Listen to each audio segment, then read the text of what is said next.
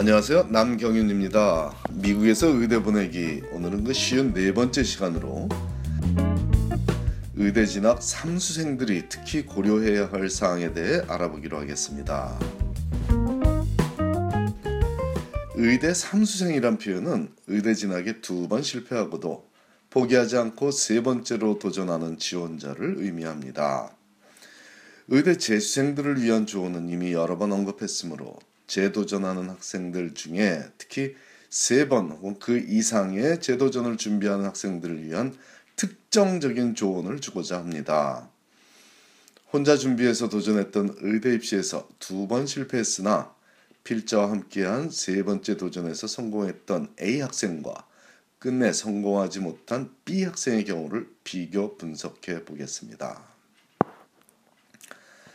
A 학생은 잔스홉킨스 대학을 3.8 학점으로 졸업하고 MCAT에서도 90%일 즉 상위 10% 이내의 성적을 받았으므로 학습 능력은 문제가 되지 않는 경우였습니다.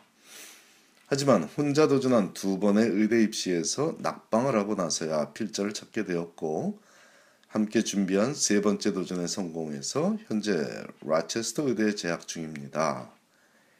A의 문제는 시간 활용 형태에 있었습니다. 중학교 과학교사로 일하며 의대 진학을 꿈꾸던 이 학생이 학부 시절에 환자들과 충분히 많은 시간을 보냈었다면 아마도 첫 도전에서 성공했을 것입니다. 하지만 학부 시절에는 연구와 학업에 주로 시간을 활용했고 봉사 활용 봉사 활동도 불우아동들에게 공부를 가르치는 고귀한 일을 했지만 의대가 바라보는 시각에서는 부족한 지원자로 분류된 거죠. A의 삶에는 고귀함과 열정은 있으나 의료적 도움이 필요한 사회 구성원들과 함께한 시간이 모자라 보이는 거죠. 그렇다고 A가 병원 봉사를 전혀 하지 않았다는 것은 아니지만 형식적으로 행했던 그 봉사를 통해 느낀 점을 적어 놓은 것과 교육 기회를 갖지 못한 어린이들을 가르치고서 느낀 점을 적어 놓은 열정적인 글을 비교하면 그 열정의 차이가 너무나도 확연했습니다. 단순히 실제로 학생을 가르친 시간과 환자를 돌본 시간을 비교해도 학생들을 가르친 시간이 3배 이상인 지원자가 현재 직업도 교사라고 하고 대학 졸업 후에 이후에도 특별히 눈에 띄는 의료 관련 활동이 없으니 이런 지원자를 의대에서 선발한 이유, 선발할 이유는 전혀 없죠. 우리 사회를 위해서도 그런 젊은이는 교단에서 학생들을 지도하는 것이 유익하기 때문입니다. A의 특이사항 중 하나는 첫 도전에 실패했을 때 부모에게 이끌려와 필자의 의대 진학 세미나에 참석했었습니다.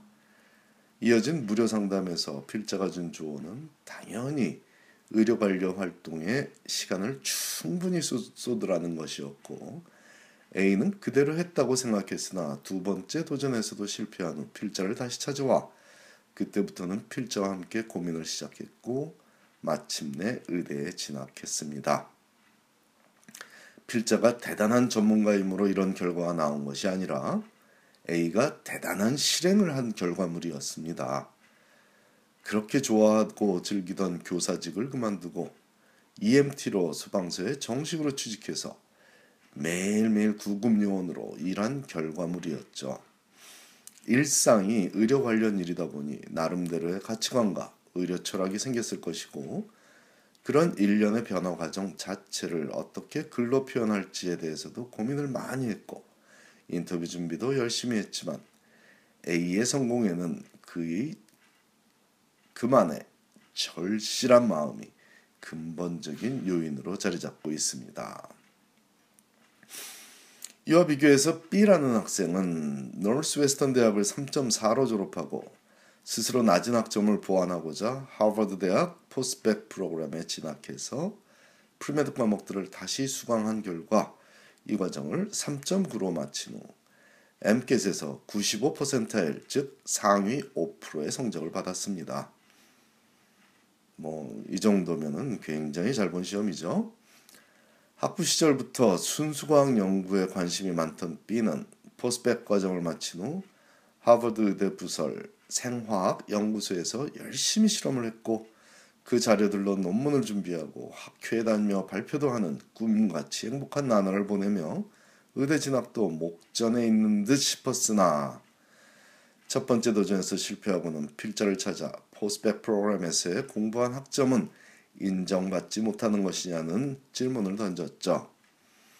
학부 성적보다 영향력이 크지는 않지만 포스펙 과정에서 열심히 공부한 기록은 의대 진학에 당연히 도움이 된다는 답을 주며 문제는 그 점이 아니라는 것을 주지시켜 주기 위해 질문을 던졌습니다.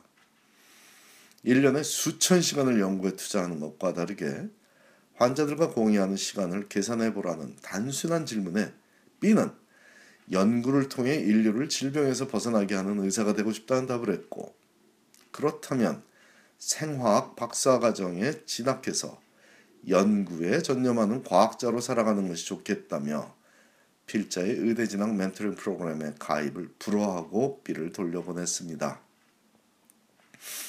1년 후 다시 필자를 찾아온 B는 또 의대에 낙방했다는 소식과 함께 어떻게 하면 도움을 받을 수 있냐며 애원했고 그때 마침 A가 합격 인사차 사무실에 도착했으므로 A를 직접 만나게 해서 셋이 얘기를 잠시 했고 결론적으로 필자가 B에게 해준 조언은 진정 원하는 것을 얻기 위해 원, 얻기 원하면 다른 원하는 것들을 포기해야 하더라는 얘기였습니다. 하지만 하버드 의대 부설 연구소에서 연구원으로 일하는 것이 의대 진학에 도움이 된다는 B와 B의 부모의 마음은 생각보다 완고했고 필자와 다른 생각을 하던 누군가의 도움을 받아 세 번째 도전을 했으나 아직도 의대 진학의 꿈을 이루지 못하고 다음 주에 다시 찾아온다고 합니다. 이번에 만나도 필자가 제시하는 조건은 동일합니다. 죽을 만큼 원하는 목표에 달성하기 위해서는 자신의 모든 것을 내려놓는 결단이 필요하다는 것이고 B에게는 하버드 의대 연구소라는 그럴듯해 보이는 현재의 조건 및 최악의 경우 지키고 싶은 그것을 버리는 것이 의대 진학을 가능하게 만들어줄 단초가 될 것입니다.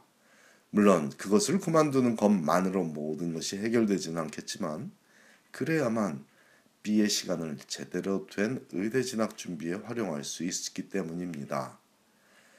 질병에 고통받는 환자 및 그 가족들과 보내는 시간 속에서 진정 그들을 위해 연구하는 의사가 되겠다는 집념을 보여주는 것이 연구실에서만 시간을 보내며 질병의 고통을 얘기하는 것보다는 훨씬 더 유용하게 네 번째 도전이라는 쉽지 않은 조건을 이겨내고 B가 의대에 진학하는 비결이 될 것이기 때문입니다. 감사합니다.